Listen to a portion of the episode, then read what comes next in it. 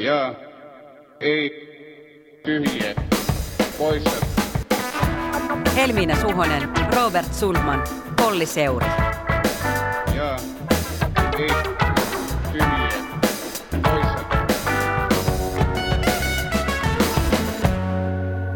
Tervehdys on jälleen Jet-tuoteperheen aika luvata rahoittajille kaksi koko illan elokuvaa ja kuusiosainen TV-sarja, mutta tulla tuotantoputkesta ulos reilun puolen tunnin podcastin kanssa. Studiossa minä Olli Seuri ja kollegani Robert Sundman. Täällä ollaan ja sanoisin silti rahoittajille, että tässä tuo ROI eli Return on Investment eli sijoitetun pääoman tuottoaste on kerrassaan erinomainen, Kyllä. koska ei se määrä, vaan se laatu, eikö näin? Kyllä, ei timantitkaan, ei niiden tarvitse olla isoja, jotta ne säväyttävät. Kyllä, ja timanteista päästäänkin sitten vieraaseemme, joka on Jarno Artikainen suoraan Helsingin Sanomien politiikan ja talouden toimituksesta. Tervetuloa. Ki- kiitos ja arvostan luontevaa aasinsiltaa. Mm. Kyllä, kyllä, timanttien kotipesä.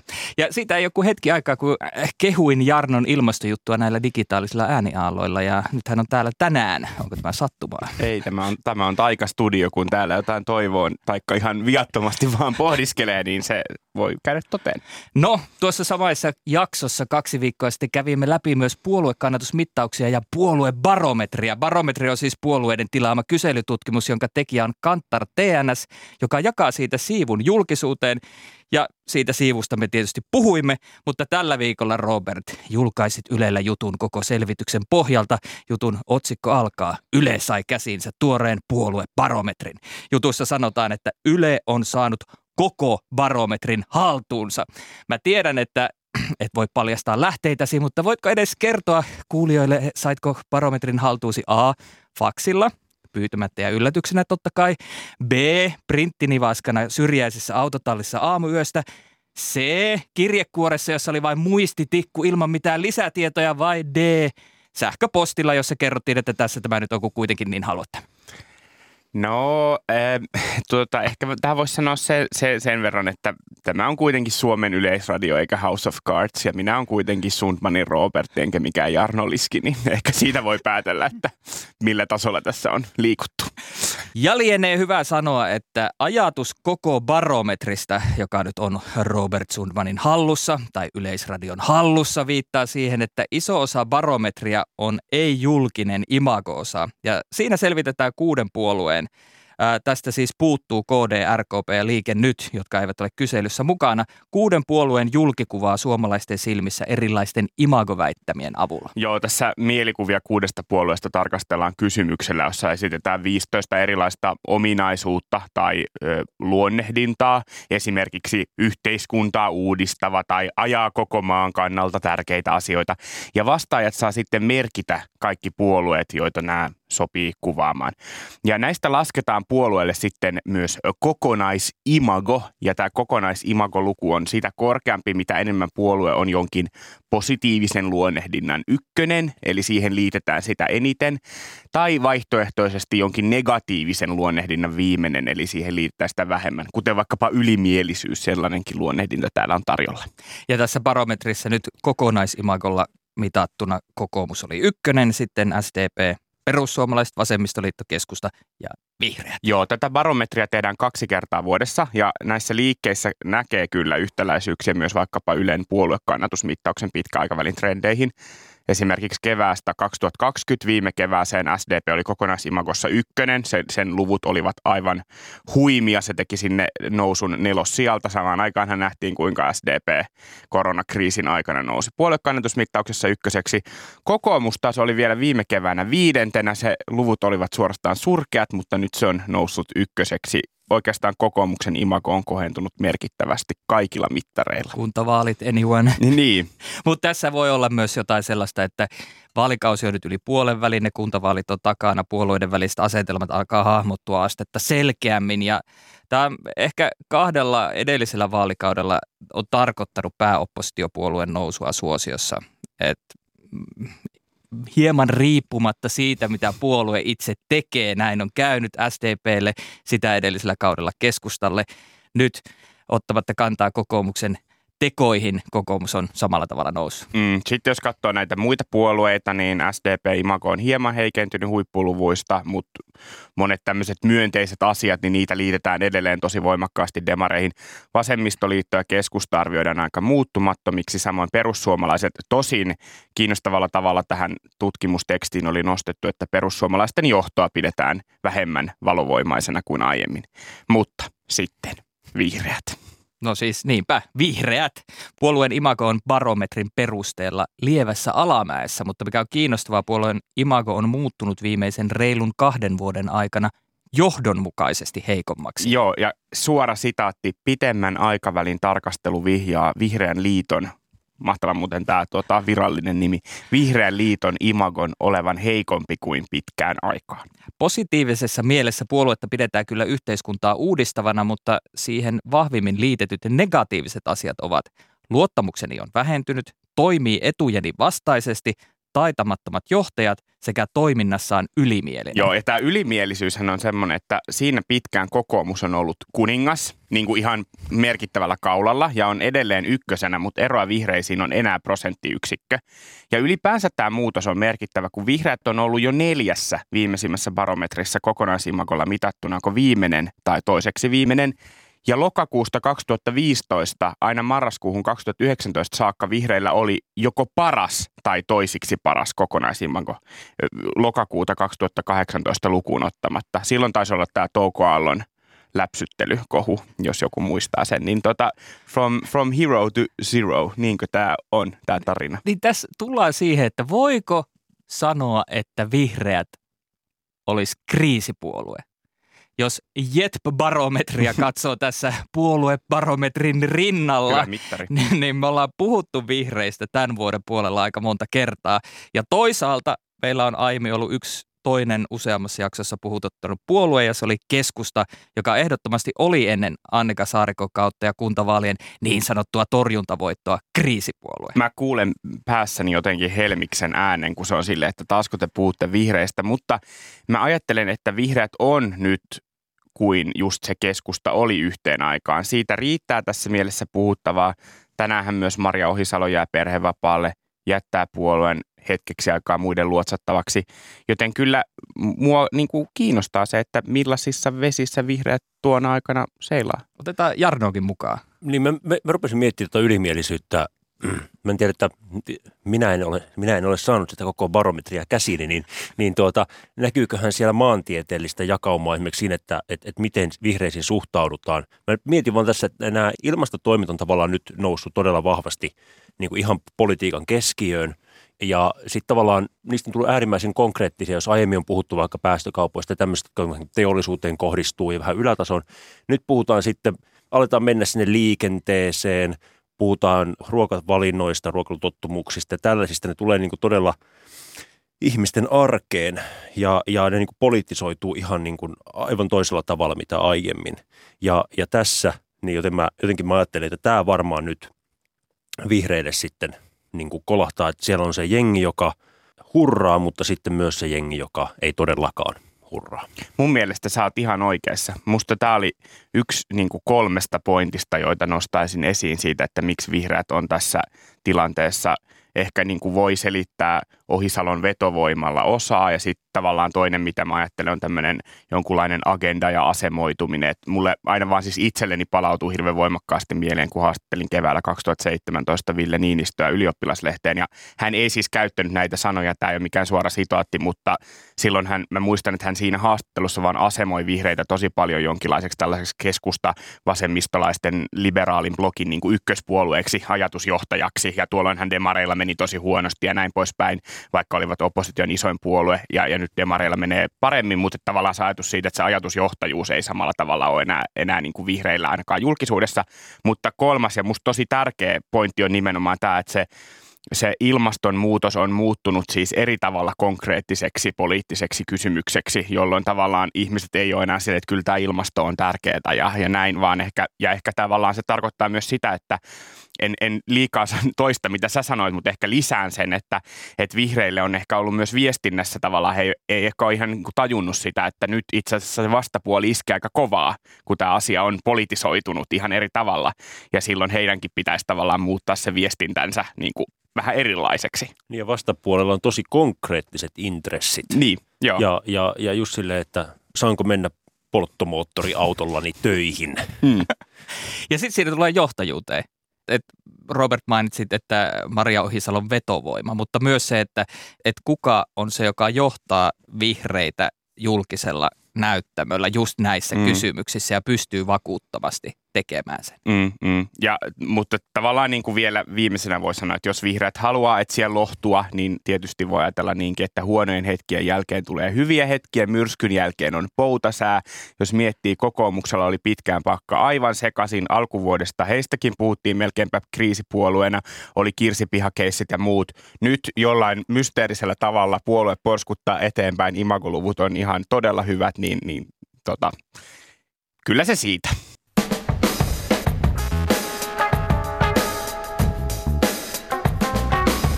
Ja ei. Tyhjiä poissa. Haluaisitko, Robert, puhua hieman EU-taksonomiasta? Haluanko puhua? No totta kai haluan puhua, onhan se tämän viikon aihe. Hallitus otti kantaa, Vihreät ja Vasemmistoliitto teki irtioton, Saarikko torui Marinia ja sitten pyysi anteeksi. Oppositio moitti kyselytunnilla hallitusta siitä, että pakkaan aivan levällään tässä asiassa, mutta katsoja ja viaton Roope saattaa siinä mie- miettiä, että missä asiassa pakka on levällään. Että mikä tämä onkaan tämä asia, mistä tässä puhutaan. Niin tämä on vekkuli aihe. Mä äh, vähän viestittelin tällä viikolla eräs ilmasto- ja ympäristöasiantuntija äh, ilmaisi näin, että tilanne on hyperpolitisoitunut ja jos lainaan suoraan, ongelma on, että ne, jotka tietää, ei puhu ja he, jotka puhuu, ei tiedä. Ai, ai. No Jarno, sä oot erikoistunut ympäristöasioihin, sä oot entinen EU-kirjeenvaihtaja, niin miten hyvä kuvausta on tilanteesta? Kyllä se varmaan aika akkuraat on. Ja sitten mä ehkä, sanotaan vielä, että että tuosta toi on ehkä se hyvän tahtoinen selitys. Sitten se, se vielä astetta kyynisempi on, että ne, jotka äänessä tietää oikeasti, mutta sitten se viesti on jotain niin kuin aika niin kuin tappiin viritettyä, mitä julkisuuteen tuodaan. No, virkakielellä ilmaistuna ö, selvitin, että EU-taksonomia tarkoittaa EUn kestävän rahoituksen luokittelujärjestelmää, joka listaa ympäristön kannalta kestäviä taloudellisia toimia. Ja tämä on jonkinlainen EU-työkalu, jolla suunnitellaan siirtymistä muun muassa vähähiiliseen talouteen. Ja sitten nyt kun mä oon seurannut eilen a ja tänään Radio Ykkösaamua, niin poliitikot puhuu siitä, että, että saako metsänomistaja hoitaa metsäänsä niin kuin on tottunut hoitamaan, vaan tuleeko sinne mikromanagerointia ja lisäsäätelyä ja kaiken näköistä niin kuin, e, alta menee EU-hun. Niin, siis tota, ää, media on myös puhunut esimerkiksi EUn metsäasetuksesta. Ja, ja tällä eilisellä kyselytunnilla, johon jo viittasin, niin kansanedustajat ja osin ministeritkin puhuu siitä, miten tärkeää pitää metsien käyttö kansallisessa päätäntävallassa. Niin mitä mä en niin kuin ymmärrä, että rahoitusluokittelu, metsien käyttö, se ei kai ole sama asia se rahoitusluokittelu kuin se, että Ursula von der Leyen tulee huomenna suojelemaan kaikki Suomen puut. Vai, Niin, Jarno, selitä niin, meille. ota- mä- Taksonomia, delegoitu säädös, johon Suomi otti kantaa, jotain tällaista. No niin, aloitetaan nyt siitä isosta kuvasta. Eli jos mä nyt tota, yritän selittää sen näin. Eli, eli tosiaan yritetään luoda sijoituskohteille ympäristöluokitus. Mitkä on ympäristön ja ilmaston kannalta kaikkein parhaat kohteet. Ja sitten tota, se asetus on siis se on kymmeniä ja kymmeniä sivuja todella yksityiskohtaista sellaista teknistä, että mikä on ympäristöystävällistä alumiinin tuotantoa, kuinka monta grammaa hiilidioksidia per alumiinitonni se saa päästä, jotta se voidaan luokitella tähän. Niin kuin, se on tällä tasolla se. Mm. Ja, ja, ja miksi siis tämä, tämä tehdään? Mi- mitä jotta, tämä ohjaa? jotta, jotta me saataisiin yksityisen, koska siis ilmastonmuutoksen vastainen taistelu ei onnistu ilman, että yksityiset pääomat ohjautuu oikeisiin kohteisiin. Joten me halutaan, tai EU haluaa luoda niin kuin tavallaan finanssialan avuksi tällaisen niin kuin luokitteluperustan, että et, et auttaa heitä ikään kuin löytämään ne parhaat kohteet. Ja sitten vastaavasti, että jos, jos he markkinoi, rahoitusala markkinoi, että tässä on jonkun pankin X vihreä rahasto tulee Aivan. sijoittamaan tähän, niin sitten on joku peruste, millä pohjalla sä voit sanoa, että tämä on vihreä rahasto. Että et se ei tässä on tämmöisen viherpesun riskejä Mm. ollut paljon viime Mm. vuosina. Niin, niin tämä ongelma pyritään niin kuin taklaamaan. Ja taksonomia, mihin viitataan, on siis se asetuskokonaisuus. Joo, ja siis kannattaa puhua niin kuin ympäristöluokittelusta tai tällaisesta. Siis tulee sieltä biologian puolelta, tämä lajien, lajien luokittelu, se tulee sieltä. Ja nyt, miten tämä sitten linkkautuu sinne metsiin? Niin se linkkautuu just tämän kymmenien ja kymmenien sivujen mittaisen niin kuin yksityiskohtaisen ohjeistuksen, että mikä tavalla, minkälainen metsänhoito katsotaan ikään kuin taksonomian mukaan parhaaksi tai, tai siellä puhutaan kosteikoiden ennallistamisesta, kaikesta siis niin kuin, se on tosi yksityiskohtaista ja tätä kautta se niin kuin tulee tavallaan sinne. Eli luodaan sen tosielämän aktiviteetin, esimerkiksi metsänhoidon pitää täyttää tietyt kriteerit, jotta se voidaan katsoa sitten siellä rahoitusluokituksessa kestäväksi tai parhaaksi. Mutta se ei ole sellaista säätelyä, EU-säätelyä, kun me ollaan totuttu ajattelemaan, että EU kieltää tai EU rajaa jotenkin mahdollisuuksia. Että tä, tässä ei ole, tämä on jollain tavalla niin kuin enemmän positiivinen työkalu tämä on, rahoitusmarkkinoilla. Joo, tämä on, tämä on nimenomaan. Siis ensinnäkin taksonomia ei ole pakollinen. Me ei tiedetä tällä hetkellä, ottaako rahoitussektori sitä käyttöön. Siis voi hyvin olla, siis pankit, rahoituslaitokset, kaikki maailman suurimmat sijoittajat käyttää tällä hetkellä ihan valtavasti aivokapasiteettia siihen, että ne on tällä hetkellä rankkaa sijoituskohteita esimerkiksi hiiliriskien pohjalta. Näin, ne, ne, siellä niin kuin, aika, aika fiksut tyypit miettii näitä päivätyökseen. Joten tässä on myös se niin kuin mahdollisuus, että tämä taksonomia ei tavallaan heille oikeastaan tuo juuri mitään. Ei, me ei, tästä vaiheessa on mahdoton sanoa, että mikä tulee olemaan se taksonomian merkitys. Se riippuu ihan puhtaasti siitä, että kokeeko finanssiala se hyödylliseksi, miten sitä tullaan käyttää. Ja se on vapaaehtoinen ja näin. Ja sitten tosiaan toi, mitä Olli sanoi, se ei siis se ei laita kaikkia maailman sijoituskohteita ikään kuin keskinäiseen paremmuusjärjestykseen, se vaan pyrkii nostamaan sitä tietyllä kriteerillä niin parhaat. Ja se, mitä jää ikään kuin taksonomian sen parhaan luokituksen alapuolelle, siihen sijoittaminen ei ole kiellettyä tai, tai siihen ei kohdistu ikään kuin sanktioita tai jotain, että, että sitten näihin kohteisiin teidän pitää laittaa lainamarginaaliin tämän verran lisää. Se ei ole tällaista, vaan se on niin kuin aika ohjeellista se on ohjeellista, mutta kun mietitään sitä, että yritetään etsiä se konkreettisen huoli, eli kun nyt sitten eduskunnassa puhutaan, että nyt lähtee metsät kansallisesta päätäntävallasta, ja nyt ollaan tässä jo ehkä todettu, että ehkä se ei ihan sitä tarkoita, mutta niin kuin tältä pohjalta, mitä Jarno sanoit, niin voisin siis ajatella, että se todellinen huoli voisi olla se, että osa metsänhoidosta Suomessa ei läpäisisi näitä kriteerejä, jotka tässä asetuksessa on, niin heidän saattaisi olla vaikeampi saada markkinaehtoista rahoitusta johonkin juttuihin esimerkiksi, tai se voisi olla heille kalliimpaa. E, ehkä, ehkä. Sitten se ylipäänsä se niin kuin tavallaan ajatus, tässä on myös kyse, mä luulen, että aika paljon sellaisesta, mielikuvat ehkä väärä mm. sana, mutta siis siitä, että tämä tarina, mitä me tällä hetkellä itsellemme kerromme, on, että vain suomalaiset ymmärtävät metsänhoidon päälle. Ja ehkä vähän ruotsalaiset. Ehkä vähän, mutta, mutta niitäkin pitää ehkä vähän opastaa. Niin. Ja, ja, ja koko suomalainen metsätalous, kaikki ne piirteineen on maailman parasta ja kestävintä ja puhtainta. Ja nyt sitten, jos se tulee ikään kuin tällaista sen taksonomian kautta kriteeristöä, joka saattaisi ikään kuin hajottaa tätä kuvaa, että, että kaikki siitä suomalaisesta metsähoidosta ei olekaan tätä parasta AAA-luokkaa, niin tämä on niin kuin ongelma sitten muun muassa niin kuin metsäteollisuudelle, joka vahvasti rakentaa brändiä itsestään kestävien ratkaisujen tuottajana, uusiutuvien ratkaisujen tuottajana, jne, jne. No siis tähän on kiinnostavaa, koska me selvästi julkisuudessa puhutaan jo nyanssoidummin ilmasto-, ympäristö- ja biodiversiteettikysymyksistä. Ja, ja tämän metsän kohdalla itse asiassa Hesarissa on hauskasti parin viime viikon aikana ollut Jukka Huusko kirjoitti kommentin, jossa huomautti, että presidentti Niinistö puhuu ilmastokokouksen alkupäivinä pikemminkin metsäteollisuuden kuin metsien puolesta ja unohti, että metsien taloudellinen hyödyntäminen on heikentänyt metsäluonnon monimuotoisuutta. Ja sitten kiinnitin huomiota, että viime viikonloppuna lehdessä oli Itä-Suomen yliopiston metsätalouden suunnitteluprofessori Timo Pukkalan haastattelu, jossa sanottiin aika suoraan, että suomalaisella metsäosaamisella ei ole kansainvälisesti niin hyvä maine, niin mitä sä ajattelet, että minkälaista aikaa me eletään tässä suomalaisen metsäajattelun maailmassa, että et, et nyt se ainakin niin kuin politisoitunut hallituksen sisällä? No tämä, mitä puhuttiin aiemmin siitä, että ilmastokysymykset ihan kuin valtavirtaistuu, niin nyt näitä tavallaan matseja metsien käytöstä on varmasti, niitä on käyty pitkään, mutta ne on ehkä enemmän ollut paikallisia, niitä on enemmän käyty vaan niin kuin ympäristöjärjestöt ja, ja metsäyhtiöt ja ne on vähän pinnan alla ollut. Nyt ne selkeästi nousee tosi niin kuin vahvasti ihan niin kuin valtavirtaan ja ne nousee vaikkapa tulee uusia intressitahoja mukaan keskusteluun, vaikkapa nyt sitten just rahoitussektori, joka on todella voimakas intressitaho ja, ja siellä on niin kuin globaalit toimijat ja tällaiset mukana.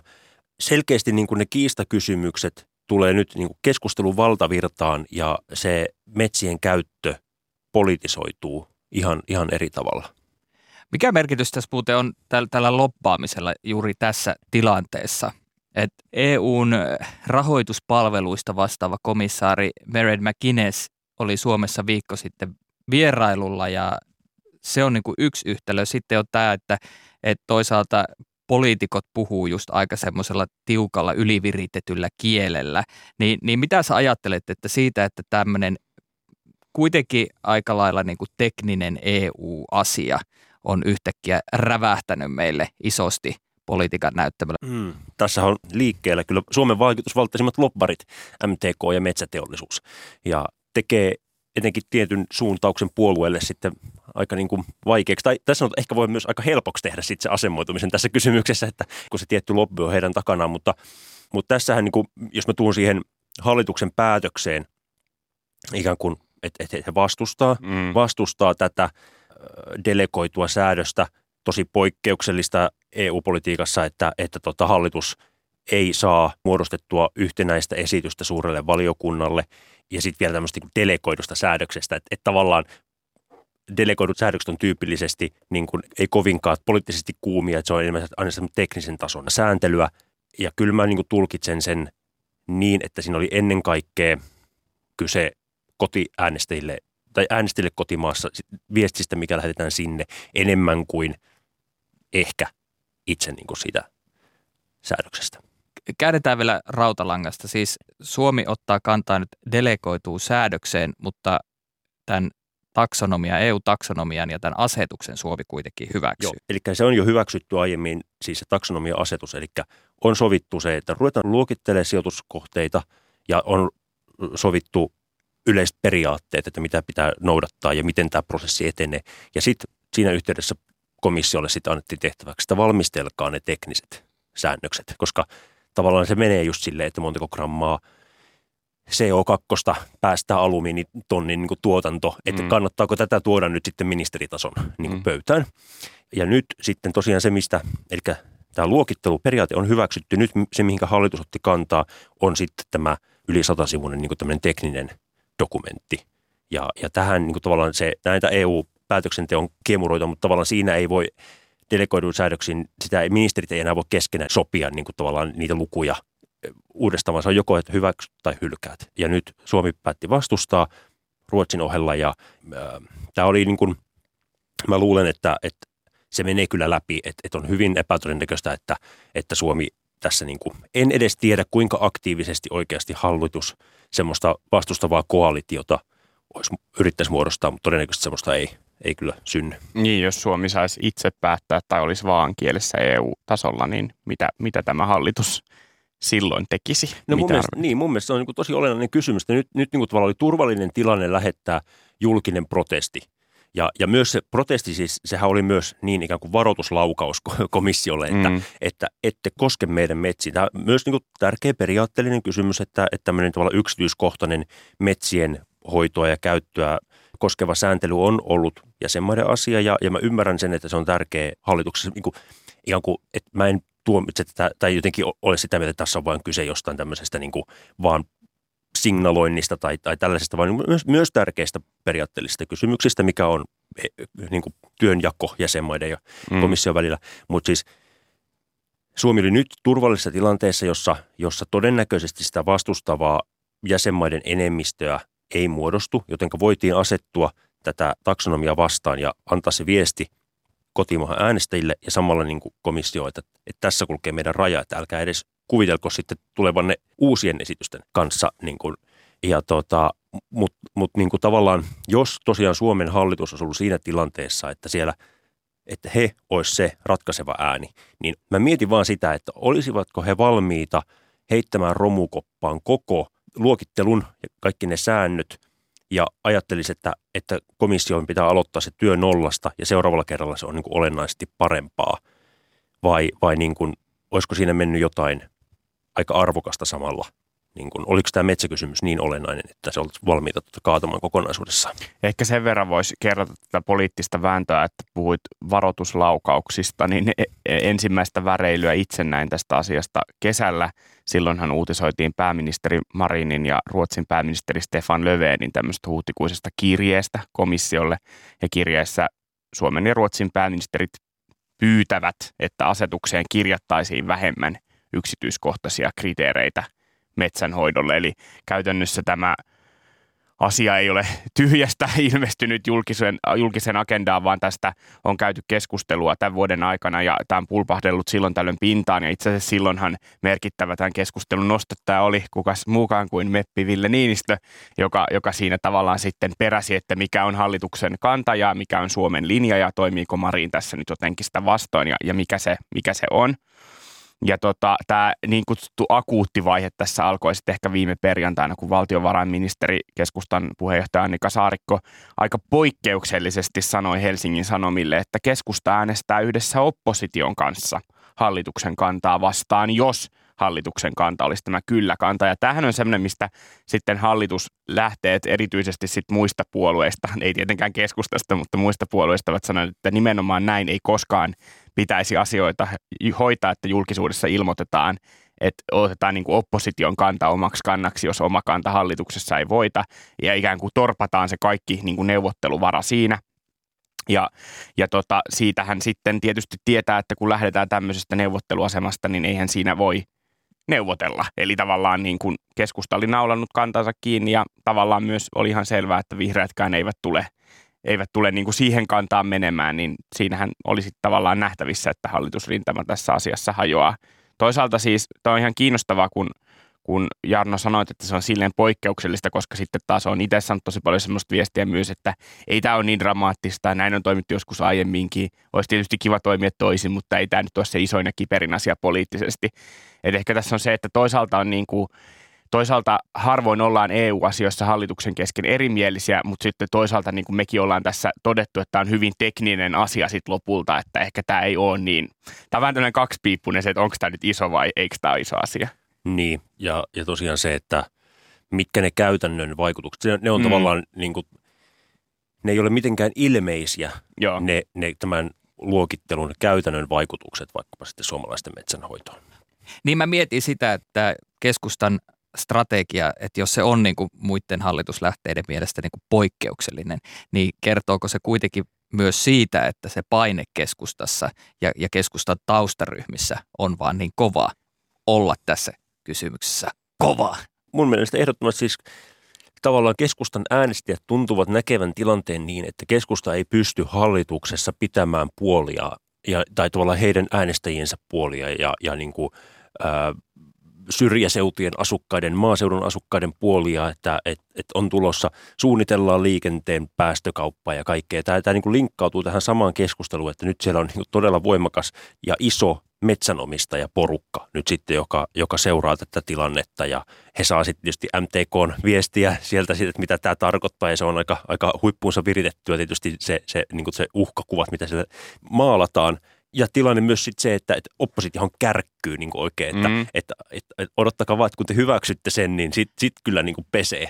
Niin tähän ihan suoraan taas niin kuin totta kai linkkautuu tähän niin kuin keskustan kipuiluun hallituksessa yhdessä vihreiden kanssa. Niin ja mä mietin sitä, että vaikka mäkin olen saanut jotain arvioita vaikka demareiden suunnasta, että onhan tästä, että keskusta haluaa aina, aina kun voi niin kuin olla eri mieltä vihreiden kanssa se julkisesti ja kiusata heitä, niin, niin, niin halutaan tehdä, mutta että kyllä mä niin kuin enemmän – enemmän kuin kiusaa tai enemmän kuin tätä tavallaan matsia vihreiden kanssa, niin ajattelen sitä enemmän niin kuin ehkä just tuolta kannalta, että kun tässä heidän omat taustaryhmänsä on niin, niin voimakkaasti tiettyä mieltä ja, ja tavallaan just se opposition uhka, mitä, mikä siellä vaan, niin sitten jos tavallaan oltaisiin tiettyä mieltä, niin se on kuitenkin ehkä enemmän se paine kuin se, että ottaa jotenkin vihreältä niin kuin, tai että olla jotenkin, antaa vihreille voitto tai näin tässä asiassa. Joo, ja sitten mä haluan ehkä sanoa vielä, että nämä ilmastokysymykset muuten hassusti nyt aina hallituksessa redusoituu vihreiden ja Joo. keskustan kysymyksissä.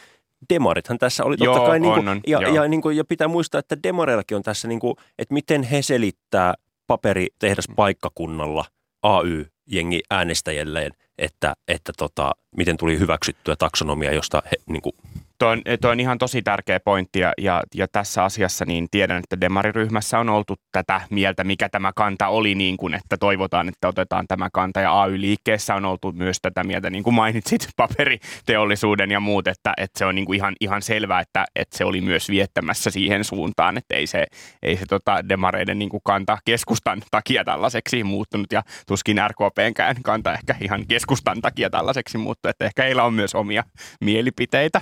Keskustelu päättynyt. Ja ei. Tyhjiä poissa. On aika tempaista jälleen jep-kysymykset. Näihinhän siis vastataan joko ja, ei, tyhjä tai poissa. Helsingin Sanomat kertoi torstaina uudesta 70-luvun asuntojen kysynnästä seuraavasti. Sinapin keltaisen, olivin vihreän ja ruskean värinen vuosikymmen on jälleen alkanut kiinnostaa pääkaupunkiseudun asuntomarkkinoilla. Jutussa tuotiin esiin, kuinka 70-luvun asuntoja ovat hankkineet äh, jutun kasvoina olleen Natalia Salmelan lisäksi muutkin tunnetut blokkaajat, esimerkiksi Hanna Kullikseen ja Stella Harasek, jotka ovat esitelleet remonttikuvia sosiaalisessa mediassa.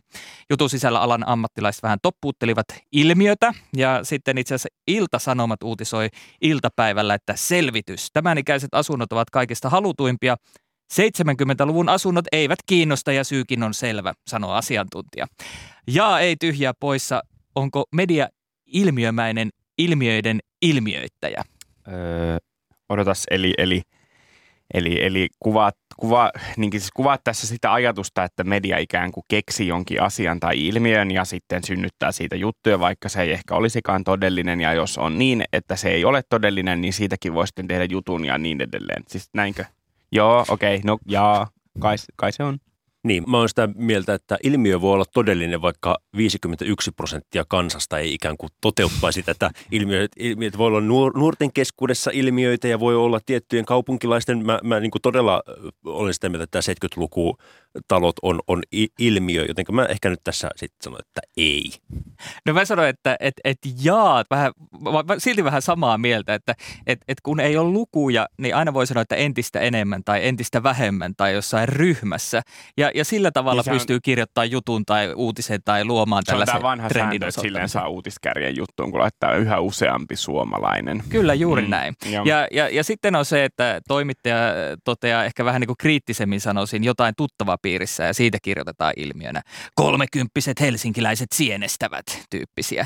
Ja, ja sitten ehkä sosiaalisen median aikakaudella tämä, tämä vielä muuttuu vähän niin kuin monimuotoisemmaksi, että tulee tämä, että, että jos jotain tapahtuu vaikuttajien keskuudessa, niin mm. se on ilmiö. Mm.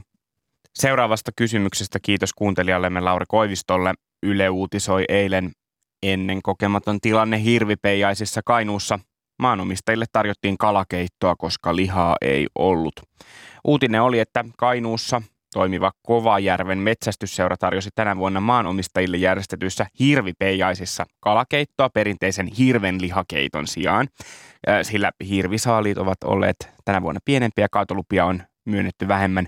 Tämä päätös ei kaikkia maanomistajia miellyttänyt, olihan kyse kuitenkin hirvipeijaisista Ylen jutussa on tarjolla ihmettelyä tästä aiheesta.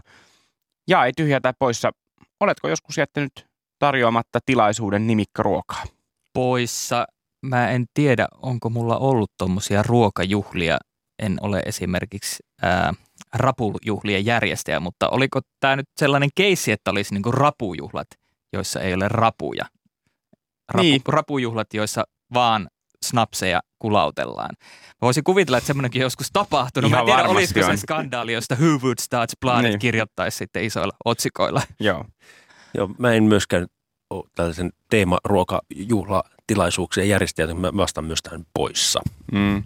Joo, ehkä vähän sama, mutta jäin kyllä miettimään noita rapujuhlia ilman rapuja. Siis sellaisissa olen, olen varmasti ollut itsekin mukana rapujuhlissa ilman rapuja. niin, kyllä. HS Vantaa kertoi eilen, että mies muutti Vantaalta Tukholmaan ja yllättyi siitä, miten väärin hänen perusilmettään tulkittiin. Ruotsiin muuttanutta Mattia harmittaa, että Tukholmassa täytyy pinnistellä ja teeskennellä iloista, vaikkei huvittaisi. Siellä suorastaan loukkaannutaan, jos ei ole pirteä tai positiivinen, kun taas Vantaalla, Vantaalla saa olla rehellisesti sitä, mitä on. Ää, lienee hyvä mainita Jutussa kerrotaan, että Matti esiintyy jutussa vain etunimellään, koska ei halua joutua epäsuosioon Ruotsissa. ja ei tyhjä poissa. Koetko olevasi Matin hengen heimolainen? No, tietysti varmaan pakko on vastata, että jaa, olen usein kuullut kuittailuja tylystä perusilmeestäni, vaikka olenkin ihan riemukas ihminen, niin ei, ei kasvolihakset ei, ei jaksa pinnistellä. Tota, ja siis Vantaalla saa olla rehellisesti sitä, mitä on. Se on, se on ihan totta myös. Niin kyllä, kyllä, ymmärrän Mattia ja ymmärrän myös, että hän ei halua joutua epäsuosioon Ruotsi, Ruotsissa. Itsekin Tukholmassa asuneena vahva jaa. Jaa, mäkin vastaan kyllä jaa. Mä joudun myöntämään, että mulla on kovin vähän kokemusta Vantaasta, Se on ellei lasketa, korjata. Se on ellei lasketa korjata. Helsinki-Vantaan lentokenttää, ja sitähän ei lasketa. Ei. Mutta jos yritän samastua Mattiin, niin muistan yleurani alkuajoista reilut kymmenen vuotta sitten, kun sosiaalistuin yleisradiolaiseksi, kuinka kiinnitin täällä Ylen käytävillä huomiota, että aina, siis joka ainoa kerta, kun joku tuntematon ihminen hymyili minulle käytävällä tai näin joukon iloisia ja nauravia ihmisiä, niin selvisi, että nuo ihmiset olivat Yle Svenskan puolelta. Siis poikkeuksetta. Onko niin, että je suis Matti? Joo.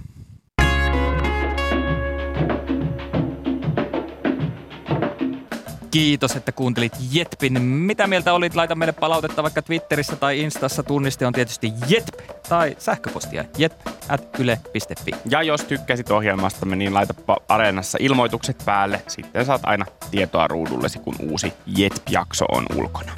Tätä jaksoa olivat tekemässä minä, Olli Seuri sekä kollegani Robert Sundman ja vieraana tänään Helsingin Sanomien taloustoimittaja Jarno Hartikainen. Kiitos kun olit. Äänitarkkailijana ja äänisuunnittelijana oli Joonatan Kotila. Ensi viikolla Jet on huoltotauolla. Kuulemisiin siis jälleen kahden viikon kuluttua. Moi moi.